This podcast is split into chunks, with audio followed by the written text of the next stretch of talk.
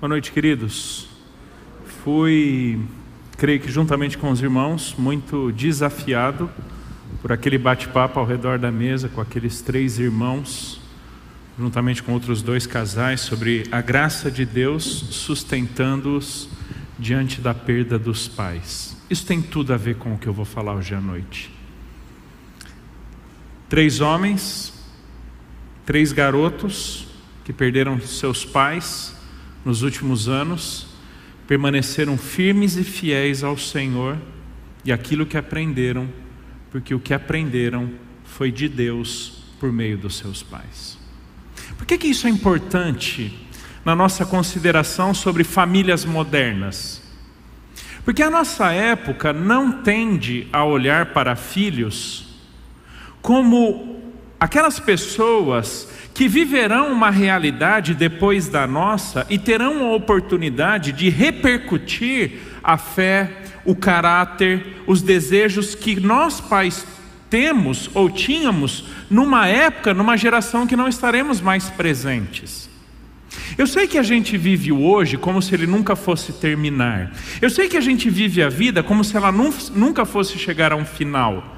E isso então nos leva a olhar para as coisas que fazemos, as opções que temos, como tendo um benefício para nós nessa vida. E é por isso que então, na nossa geração, na nossa época, filhos não são daqueles bens maiores que pais desejam ter, porque na verdade filhos trazem gastos. E aqui eu vou mencionar uma série de questões que têm sido levantadas não só durante essa pandemia, mas ao longo dos últimos anos, que tem desestimulado jovens casais, desestimulados novos casais a não terem então seus filhos. Filhos tra traz muito gasto. Talvez alguns já tenham visto algum videozinho, alguma animação do quanto custa ter um filho até os 18 anos de idade. Eu parei de assistir no sexto ano, porque se eu continuasse a fazer a conta, aí eu realmente não teria. Porque para muitos, filho é o que? Gasto. E realmente gasta. A verdade, quando eles entram na escola, a gente fica com saudade do preço das fraldas. Mas como é que estará o mundo quando meus filhos crescerem? Já, já se fez essa pergunta? Mas em que mundo eu vou criar meus filhos? Porque hoje o mundo é mau. Lembre-se, o mundo nunca foi bom. Depois de Gênesis 3, ele foi totalmente contra Deus. Nunca foi fácil ter e criar filhos numa sociedade que é contra Deus. Mas nós nos escoramos muitas vezes na ideia de que é difícil educar filhos no mundo selvagem e perverso que temos e, portanto, preferimos não tê-los. Conheço casais que decidem não ter filhos porque isso tirará deles a liberdade que eles têm sem filhos. Por exemplo, de sair para um restaurante, de fazer um passeio num final de semana, às 11 horas da noite, porque com filhos a, a rotina é diferente e alguns não querem perder a liberdade. Existe uma nova categoria de famílias no Brasil e no mundo que é uma das que mais cresce e essa categoria está sob um, um acróstico que vem do inglês DINC, DINC, Double Income No Children, duplo salário, sem filhos. É a turma que quer viajar o mundo, que quer ter experiências, que quer fazer uma série de coisas em que o ter filhos, portanto, limitará ou diminuirá assustadoramente as experiências que essas pessoas terão ao longo da sua vida. Pessoas que decidem simplesmente redefinir família. Eu não estou pensando em absolutamente ninguém específico, isso é uma realidade no nosso Brasil e no mundo, que decidem chamar cachorros de filhos e de vê-los como pertencente às suas famílias. Olhe para o que está sendo veiculado na TV, nos vídeos de YouTube e tudo mais. Cachorros são membros da família como filhos, ao ponto de bizarrices do tipo serem ditas em fóruns de discussões sobre famílias. Eu sei que ele é um cachorro, mas é como se ele tivesse nascido de mim. Isso pode agredir nossos ouvidos, mas essa é a nossa sociedade, que redefine os membros que compõem a família e são capazes de encontrar satisfação em animais e não em filhos. A pandemia exponencialmente apresentou essa realidade para nós. Há um aspecto cômico, eu sei, daqueles pais que tiveram que começar a dar aulas para os seus filhos ou acompanhá-los em atividades escolares dentro de casa. Quantos de vocês, pais, que tiveram que fazer isso com seus filhos, crianças ou até adolescentes, ficaram à beira do desespero?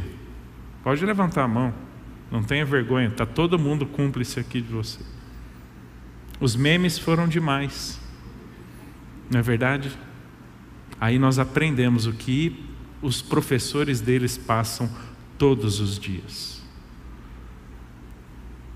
Isso pode ser uma brincadeira num meme mas demonstra uma realidade do como nós enxergamos filhos nas nossas vidas. Mas eu quero apresentar uma perspectiva bíblica a partir da leitura de diversos textos bíblicos do porquê Deus disse que famílias precisam ter filhos. E por que a queda assustadora da taxa de fertilidade das famílias mundo afora, não deveriam estar caindo como estão, onde no nosso Brasil, no ano de 2017, que é a última estatística oficial que temos, nós temos 1,74 filhos por família. É, isso quer dizer, e, e saímos de 1960, uma média de seis filhos, para 1,74 em 2017, quase 70 anos depois. E essa é a realidade. Não estou dizendo que famílias só são válidas se tiverem cinco filhos para cima, realmente os tempos são outros, mas eu estou lidando com uma realidade de casais que decidem não ter filhos, ainda que tenham, fisiologicamente falando, a possibilidade de. Eu sei que tem casais que não podem ter por questões biológicas, limitações físicas, mas há uma realidade cada vez maior de casais que têm tudo perfeitamente funcionando no seu corpo que poderiam ter filhos, mas decidem não ter. Qual é a perspectiva bíblica para aquilo que eu quero chamar de paternidade e maternidade? Porque é que Deus disse, desde lá de trás, para Adão e Eva: crescei-vos e multiplicai-vos. Gênesis capítulo 1, verso 26 ao 28. Eu lerei vários textos, farei algumas considerações em alguns deles Acompanhem comigo esses vários textos. primeiro deles, Gênesis capítulo 1, verso 26 ao 28, é Deus criando Adão e Eva. Ele aqui prenuncia aquilo que fará em detalhes no capítulo 2, criando o homem e a mulher, mas desde o capítulo 1, Moisés já prenuncia porque é que Deus havia determinado que aquele casal deveria ter filhos, ter descendentes. Também disse Deus: façamos o homem à nossa imagem, conforme a nossa semelhança. Tenha ele domínio sobre os peixes do mar, sobre as aves do céu, sobre os animais domésticos, sobre toda a terra e sobre todos os répteis que rastejam pela terra. Criou Deus, pois, o homem à sua imagem, a imagem de Deus o criou. Homem e mulher os criou. E Deus os abençoou e lhe disse: Sede fecundos, Multiplicai-vos, enchei a terra e sujeitai-a, dominai sobre os peixes do mar, sobre as aves dos céus e sobre todo animal que rasteja pela terra. O que é que eu percebo normalmente as pessoas colocando como ênfase principal nesse texto? Multiplicai-vos como sendo simplesmente uma ordem numérica. Ter filhos para povoar a terra numericamente. Mas esse não é o propósito de Deus. Na verdade, Deus cria homem e mulher segundo a sua imagem e semelhança, porque esse homem e mulher seriam representantes pessoais dele na história, para por meio deles Deus cumprir os seus propósitos. Isso significa imagem e semelhança. Deus compartilha com homem e mulher determinadas características para que por meio deles desses dois personagens os desígnios eternos de Deus fossem cumpridos. No entanto, Deus ordena que esse casal tenha filhos para quê? Para que eles sujeitem a terra, dominem todas as coisas. Ou seja, os filhos de vocês, as gerações posteriores às de vocês, continuarão cumprindo o meu propósito na história. Queridos, não é só multiplicação numérica é cumprimento de um mandato de Deus de organizarmos, de cuidarmos, de dominarmos a criação, representando. Ter filhos, muito antes de ser simplesmente uma multiplicação numérica da família, é imprimir na próxima geração a imagem e semelhança de Deus, para que Deus continue atuando na história por meio de pessoas. Deus é o Senhor soberano do universo, que pode fazer todas as coisas sozinho, segundo o seu desígnio, de forma perfeita. Mas desde sempre, Ele definiu que cumpriria todas essas coisas por meio de pessoas. Deus cumprindo seus desígnios por meio de pessoas. Quando ele cria Adão e Eva, ele compartilha autoridade, ele compartilha representatividade, ele capacita esses dois a cumprirem perfeitamente os seus desígnios. E o ter filhos é uma forma de continuarmos cumprindo as ordens de Deus, o seu mandato na história para gerações que nós mesmos não viveremos. Gosto muito do que um sociólogo norte-americano chamado Neil Postman diz sobre filhos. E parece ser um trocadilho com o nome dele, postman, seria tipo carteiro, quando ele diz o seguinte: Filhos são como mensagens enviadas para um futuro que nós mesmos não viveremos. Filhos são como mensagens enviadas para um futuro que nós mesmos não viveremos. É isso que Deus está dizendo para Adão e Eva. Há uma ordem de cumprir. Há uma ordem de governar o mundo, de dominar o jardim, de cuidar das minhas coisas, e vocês continuarão fazendo isso por meio da multiplicação de vocês através dos filhos.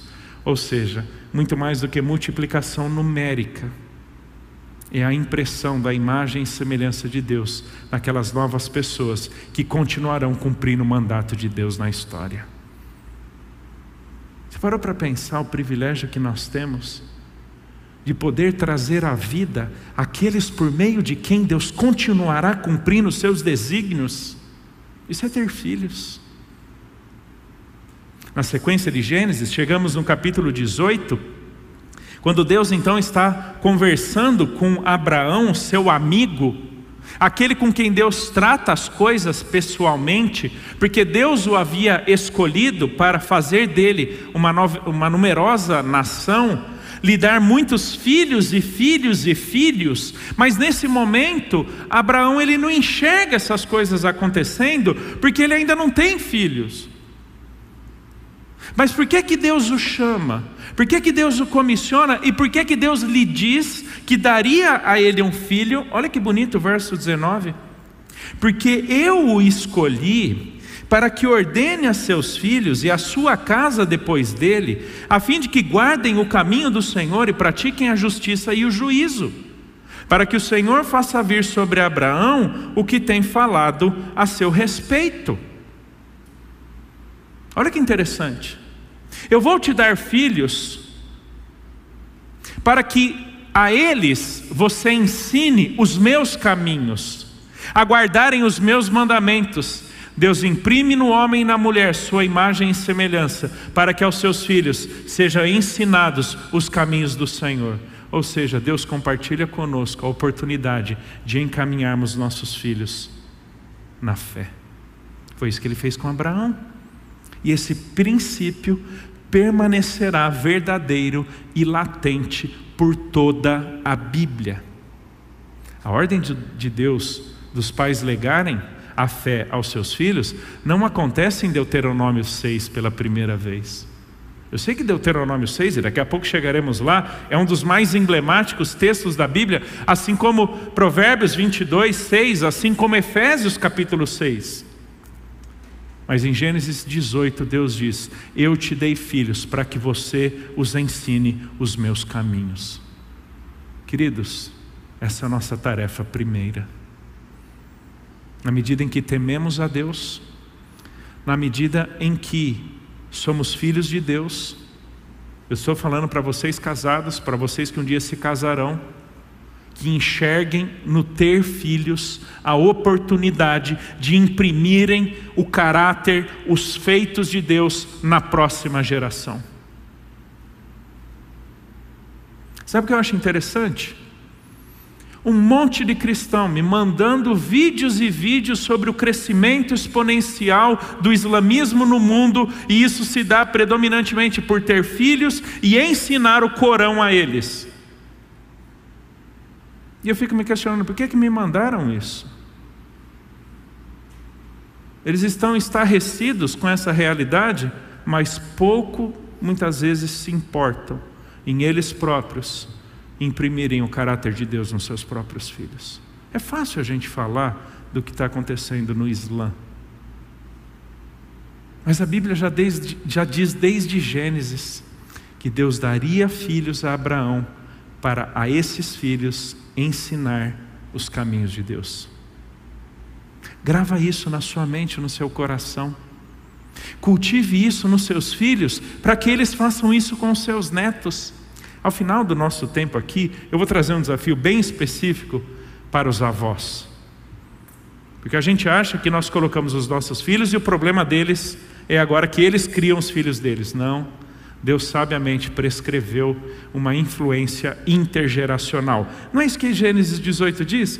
Porque eu o escolhi para que ordene a seus filhos e a sua casa o quê? Depois dele. Olha que legal. Na medida que Abraão entendesse a responsabilidade que ele tinha de criar seu filho nos caminhos de Deus, isso repercutiria nos netos, bisnetos e por aí vai. É por isso que temos o povo de Israel, do qual descende o Cristo. É para que olhemos nessa influência que teremos numa época que nós mesmos não viveremos. Aquele testemunho lindo que a gente ouviu em volta daquela mesa que a despeito de uma perda trágica dos pais, o legado da fé permanece. Me digam, qual a probabilidade dos filhos daqueles três conhecerem a fé em Jesus? Qual a probabilidade? Altíssima, altíssima. É isso que Deus queria com Abraão. Não é só multiplicar número, não é só colocar gente na história é reproduzir a imagem e semelhança de Deus na história por meio dos nossos descendentes. Isso é uma perspectiva bem diferente de ter filhos. Não é só pôr uma boca a mais para comer, não é só matricular uma pessoa a mais na escola, é trazer à existência mais um representante de Deus na história. Isso é ter filhos para que eles guardem os meus caminhos e a casa deles seja igualmente abençoada. Agora sim, Deuteronômio capítulo 6, verso 4 esse princípio, então, do olhar para os filhos como reflexo da, da imagem e semelhança de Deus, olhar para os filhos e gerações subsequentes como a oportunidade de legarmos a fé em Deus às futuras gerações, volta de uma forma sistematizada, com força de lei, aqui em Deuteronômio. E Deuteronômio é uma geração que, naqueles que sobraram em Deuteronômio, dos que tinham saído de Canaã, dos que tinham saído do Egito, cresceram no deserto vendo seus pais morrerem por causa da sua desobediência a Deus. Tem gente aqui em Deuteronômio que saiu do Egito 40 anos antes. Tirando Josué e Caleb, todos os outros tinham de 20 anos para baixo quando saíram do Egito. Criancinhas, alguns deles bebês que precisam agora orientação de Deus juntamente com os que nasceram durante o deserto, quanto a esse legado de fé para as gerações subsequentes, porque enfim conquistariam a terra prometida, enfim teriam uma terra onde poderiam gozar daquela, daquela terra como nação escolhida por Deus. E olha o que diz Deuteronômio 6, verso 4. Um pouquinho mais adiante eu lerei do verso 1 ao 3. Ouve Israel, o Senhor nosso Deus é o único Senhor. Amarás, pois, o Senhor teu Deus de todo o teu coração, de toda a tua alma, de toda a tua força. Estas palavras que hoje te ordeno estarão no teu coração, tu as inculcarás a teus filhos. E delas falarás assentado em tua casa e andando pelo caminho, e ao deitar-te, ao levantar-te, também as atarás como sinal na tua mão, e te serão por frontal entre os olhos, e as escreverás nos umbrais de tua casa e nas tuas portas. Ouça Israel, o Senhor teu Deus é o único Deus. Ame-o de todo o coração. Isso que eu estou te dizendo, guarda no seu coração. Mas que isso não vá com o seu coração para o túmulo sozinho.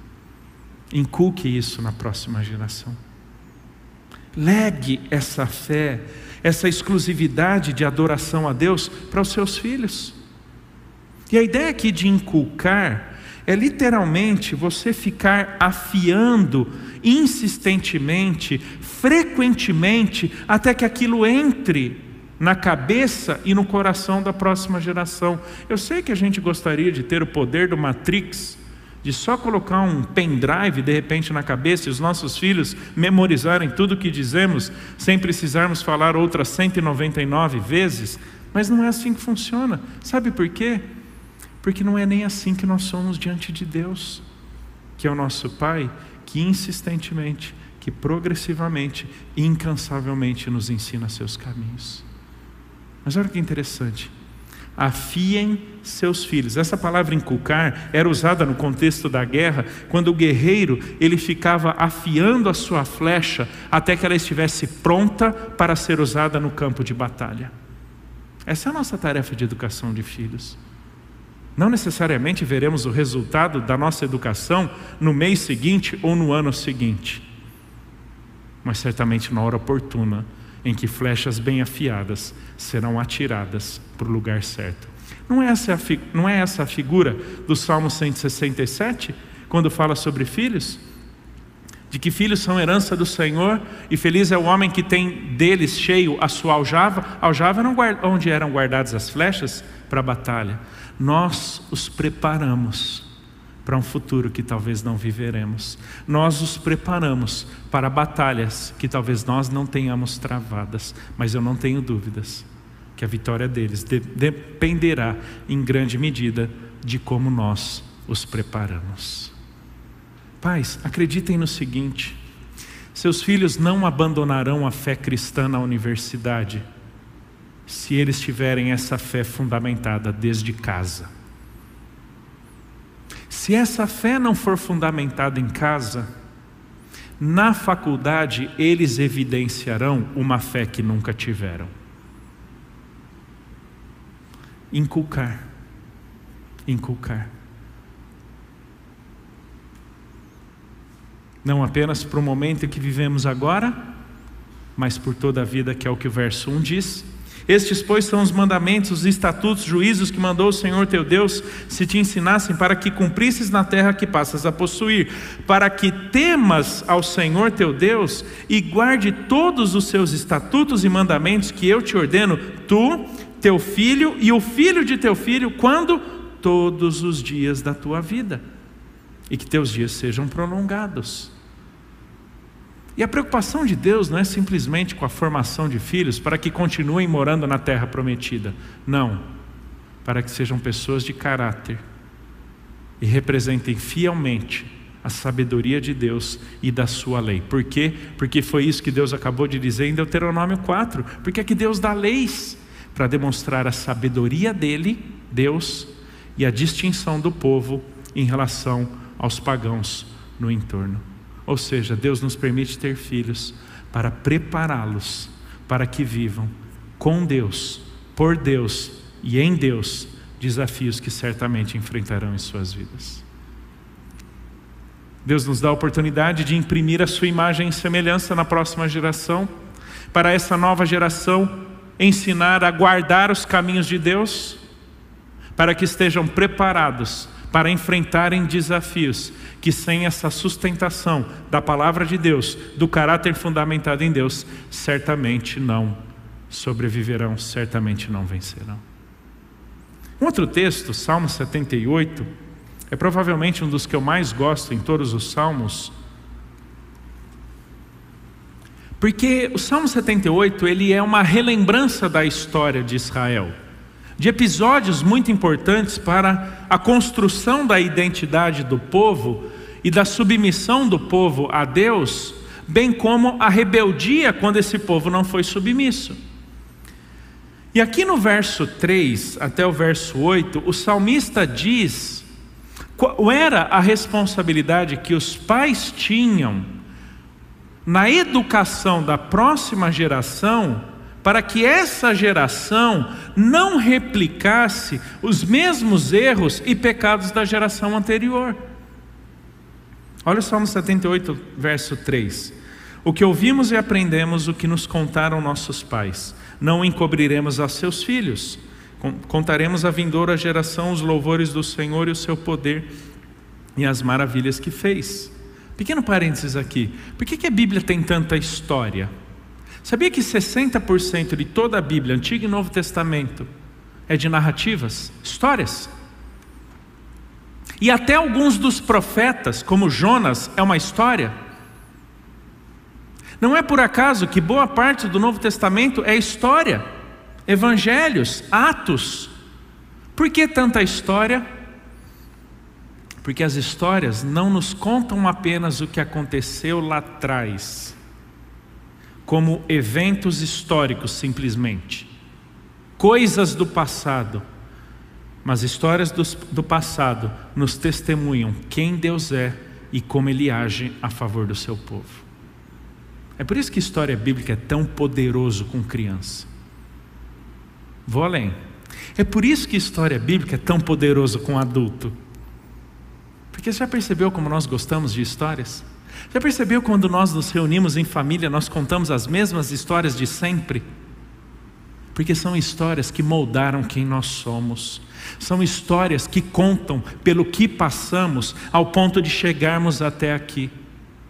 Talvez eu não teria metade da estrutura daqueles três rapazes ali, relembrando a história de três, cinco anos atrás. Histórias não são simplesmente coisas que aconteceram lá atrás, mas são episódios que nos moldaram para sermos quem somos hoje. Por isso que a Bíblia tem tanta história. É por isso que o Salmo 78 vai dizer: O que ouvimos e aprendemos, o que nos contaram nossos pais, não encobriremos aos nossos filhos, contaremos à vindoura geração os louvores do Senhor, o seu poder e as maravilhas que fez. Ou seja, são histórias que falam de Deus e como Deus age a favor do seu povo. Não encubram isso. Deus estabeleceu um testemunho em Jacó, instituiu uma lei em Israel e ordenou a nossos pais que os transmitissem a seus filhos, a fim de que a nova geração os conhecesse, filhos que ainda hão de nascer se levantassem e por sua vez os referissem aos seus descendentes. Vou trazer de novo para a gente. Você já percebeu que nós contamos histórias das nossas famílias que nós mesmos não vivemos? Histórias dos nossos avós, talvez histórias dos nossos bisavós, ou histórias que nossos pais nos contaram, histórias corriqueiras da vida, do dia a dia, do tempo na roça, de como talvez nossos a, a, antepassados vieram da Itália, do Japão, da Alemanha, sei lá. A gente conta histórias que nós não vivemos mas que dizem para nós como é que nós chegamos aqui, quem nós somos, de que família viemos, que experiências moldaram as coisas que nós enfrentamos hoje. Isso é, isso é real também nas histórias bíblicas. Nós contamos essas muitas histórias do, do passado às próximas gerações, para que isso molde o caráter delas. Por mais ou menos 5 a 7 anos, eu e a Juliana pastoreamos crianças e adolescentes na nossa igreja. Isso foi mais ou menos do ano de 2013 até o ano de 2018. Os últimos anos. E sabe o que era interessante? Alguns pais, quando os filhos estavam chegando perto do vestibular, eles simplesmente suspendiam a vida eclesiástica de seus filhos, porque agora eles tinham que focar no que? Na universidade. Juniores, liderávamos os juniores da nossa igreja, uma igreja muito menor do que a IBAN, certamente. Mas quando chegava no período de provas, Semanas antes, eles suspendiam a vida eclesiástica de seus filhos, ao ponto de, inclusive, dizerem que não precisavam ler a Bíblia diariamente, porque tinham que focar nas provas. Não estou dizendo que eventualmente isso não vai acontecer, mas o que é que nós estamos legando para os nossos filhos quando nós fazemos isso sistematicamente, intencionalmente?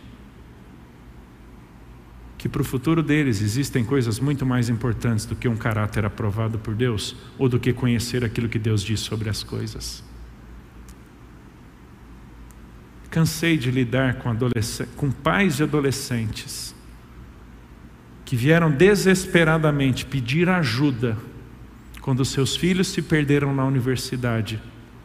E com muito cuidado, com muito amor, eu tive que relembrá-los de que eles próprios pais começaram a empurrar seus filhos fora do cristianismo, quando no ano do vestibular eles próprios delimitaram a vida eclesiástica dos seus filhos. A gente teve que lidar com pais que disciplinavam seus filhos proibindo-os de irem à igreja, entendeu? Eu falava, é porque é difícil tirar o celular, né? É difícil tirar o videogame. É difícil tirar a Netflix, mas tirar a igreja é fácil. Eu não sei se essa é a realidade dos irmãos. Eu estou contando a nossa realidade dos últimos anos. Qual é a preocupação do Salmo 78? Que se existe algo que é fundamental para a manutenção da vida com Deus por todo sempre, é o ensinar os testemunhos do Senhor. Lembra do Abraão? Lembra de Deuteronômio? Mesma ideia no Salmo 78. Queridos, eu não estou dizendo que não devemos nos preocupar com os vestibulares dos nossos filhos, com a carreira deles, eu não estou dizendo isso. Mas tudo isso sem Deus, em nada os distinguirá de pessoas que não conhecem a Deus. Nos preocupamos com o futuro, a carreira e os ensinos deles, os estudos, sem nos esquecermos do que os sustentará como homens e mulheres tementes a Deus em meio a tudo isso. Essa é a preocupação do Salmo 78.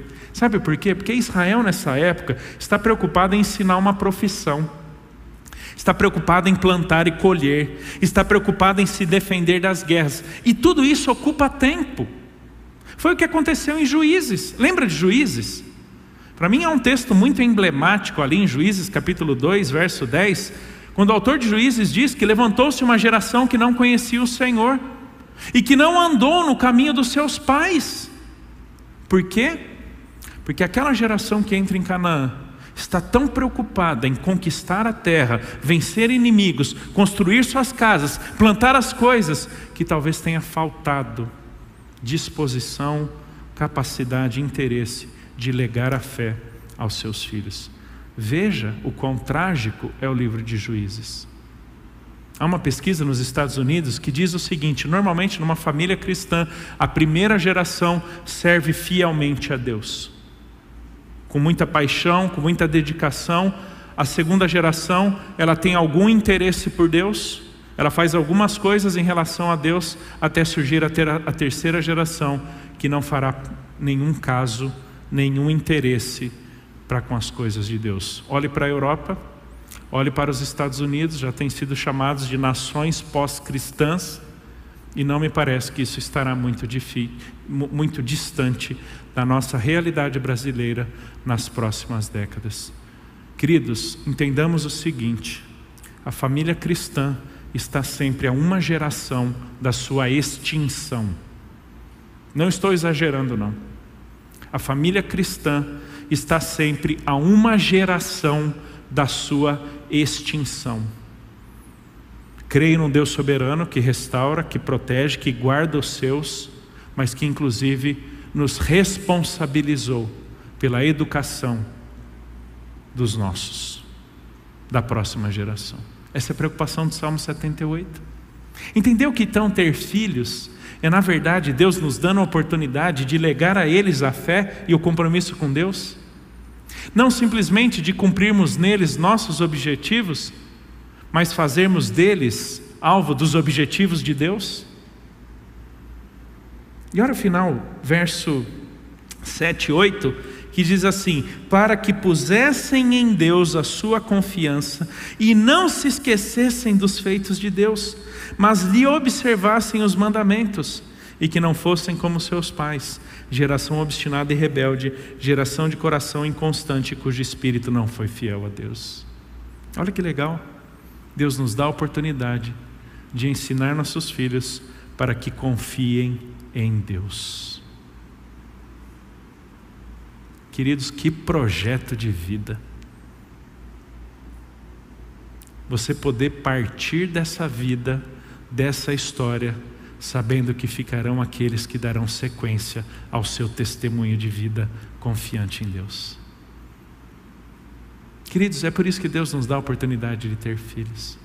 Efésios capítulo 6, só vou mencionar, texto muito conhecido. Vós, pais, não provoqueis vossos filhos a ira. Essa foi a primeira parte que meus filhos decoraram desse verso e me lembravam frequentemente dele. Mas criai-os na disciplina e na admoestação do Senhor. Muito legal essa palavra disciplina, porque disciplina para nós é alguma coisa punitiva, né? Mas essa não é a ideia de disciplina. O termo usado aí faz parte de todo um ideal grego de formação do indivíduo para a sociedade, mas que, do ponto de vista bíblico, é na verdade formar nossos filhos no temor de Deus. Passa pela função que eles ocupam na sociedade, passa pelo trabalho que eles desempenham na história, mas, sobretudo, em relação a quem? Deus ensiná-los a serem profissionais tementes a Deus. Talvez eu já tenha dito isso há dois anos atrás, quando eu frequentemente digo para os meus filhos que não me importa a profissão que eles terão, e não me importa mesmo, conquanto eles sejam homens que amem a Deus, pratiquem a Bíblia e cuidem da mãe deles, caso eu não esteja mais aqui. Porque se eles amarem a Deus, se eles praticarem a Bíblia, seja professor, seja atleta, seja engenheiro, advogado ou um jogador profissional de videogame, se eles amarem a Deus e praticarem a Bíblia, eu não tenho dúvida de que Deus estará com eles.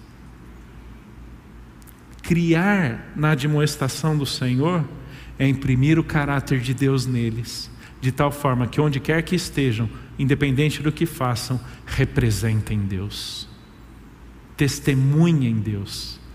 Então, ter filhos não é só multiplicar numericamente, é imprimir nas próximas gerações o caráter e efeitos de Deus, para que por meio deles Deus continue cumprindo os seus propósitos. Enquanto a equipe de louvor sobe aqui, para cantarmos uma, uma última música juntos, quero deixar um desafio para vocês avós.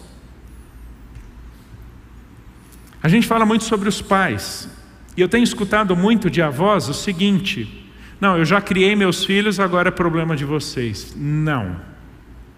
Certamente vocês já criaram os filhos, mas criar os filhos não implica na ausência de ajudar na criação dos netos. Os filhos vocês já criaram. Mas olha que legal, lembra de Deuteronômio 6? Tu, teu filho e o filho de teu filho. Deus sempre olhou intergeracionalmente, onde avós têm responsabilidades espirituais sobre os filhos, ainda mais avós. Se talvez os netos de vocês não têm um amparo espiritual dos pais deles, que são seus filhos, e que Deus certamente quer usar vocês, certamente eu não tenho dúvidas disso. Tem um outro texto de Provérbios que diz o seguinte: Provérbios 17, 6. Coroa dos velhos são os filhos dos filhos, e a glória dos filhos são os pais. Coroa dos velhos são os filhos dos filhos. Sabe o que, é que o provérbio está dizendo?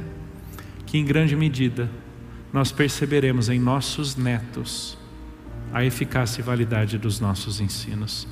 Que, portanto, continuemos investindo nas vidas deles, espiritualmente, ensinando a palavra de Deus, incentivando-os numa vida temente a Deus. Acho que talvez como avós, especialmente aqueles que estão aposentados, talvez você tenha até mais tempo. E vocês que são pais e têm os, os pais de vocês cristãos, contem com a ajuda deles para a educação dos seus netos. No caso dos seus filhos, dos netos deles, contem com a ajuda deles.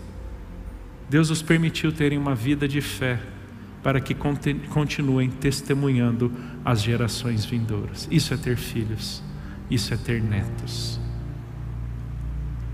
E que Deus nos abençoe, não apenas para multiplicarmos a descendência, mas para imprimirmos por muito mais tempo a imagem e semelhança de Deus, por meio daqueles que Deus continuará cumprindo os seus propósitos, numa época que nós não mais estaremos aqui. Quero orar com vocês, agradecendo já novamente pela oportunidade da conferência, Pastor Abraão, com todo carinho, todo respeito e admiração pelo ministério dos irmãos aqui da IBAN.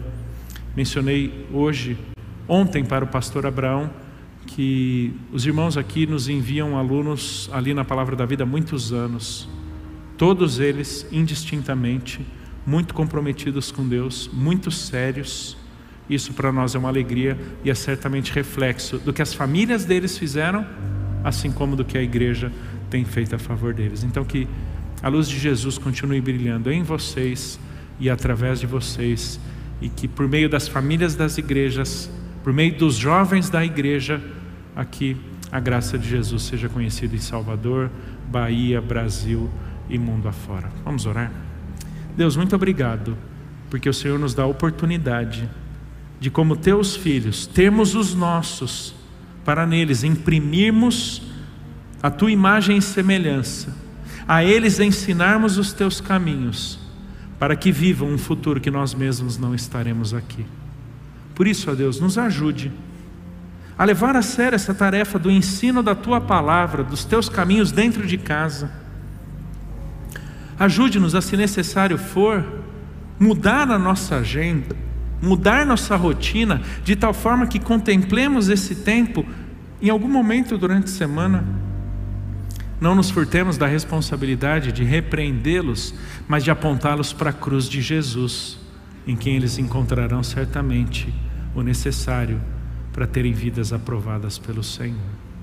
Muito obrigado, Deus. O Senhor nos dá esse privilégio, ao mesmo tempo que compartilha conosco essa responsabilidade pois é em Cristo Jesus que oramos. Amém.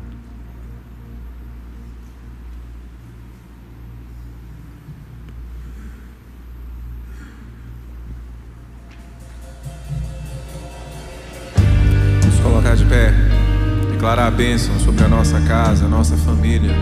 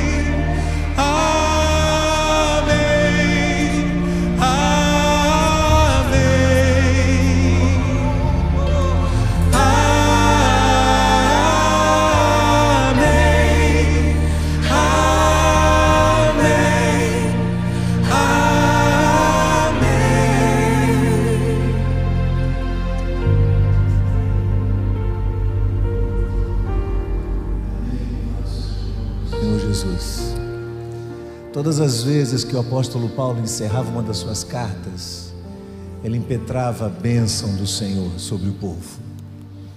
E talvez alguém possa imaginar que sejam apenas palavras furtivas, apenas palavras jogadas ao acaso.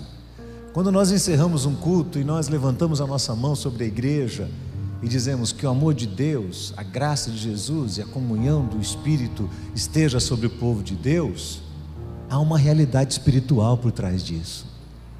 Não são palavras para despedir as pessoas para elas saírem correndo. São palavras de bênçãos sobre casas, são palavras de bênçãos sobre famílias, são palavras de bênçãos sobre gerações. É o povo de Deus debaixo da bênção do seu Deus. Isso diferencia o povo de Deus de qualquer outro povo. Isso nos mantém fiéis à responsabilidade de pegar todo o conjunto de ensinamentos da verdade bíblica e trazer ao coração da igreja.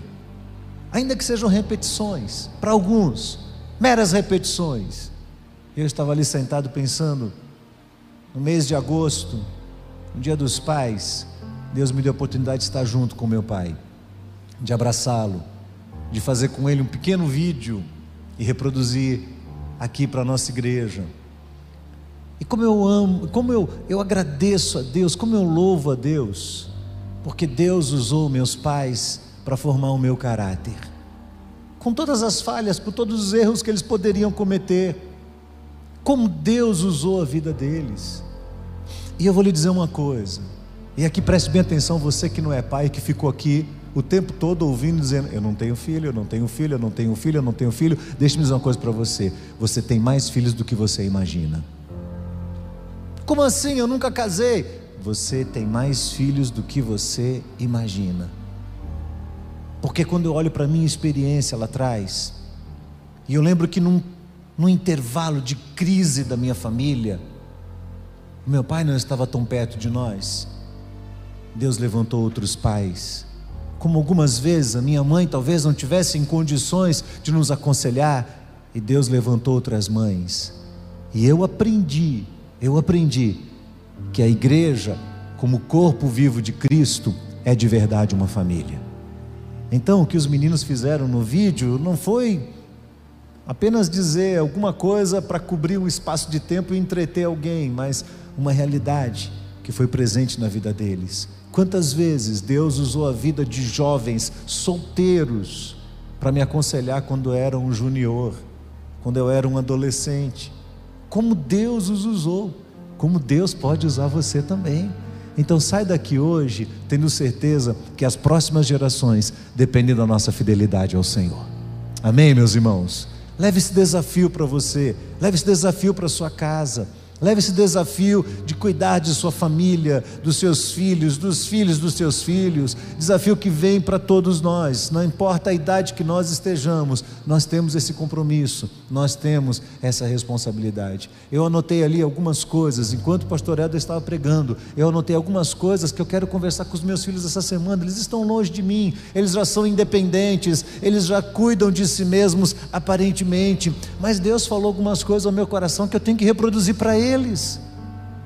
E é o nosso papel, é a nossa responsabilidade que nós possamos cumprir com toda responsabilidade aquilo que Deus tem nos ensinado aqui durante esses dias. Amém, meus irmãos?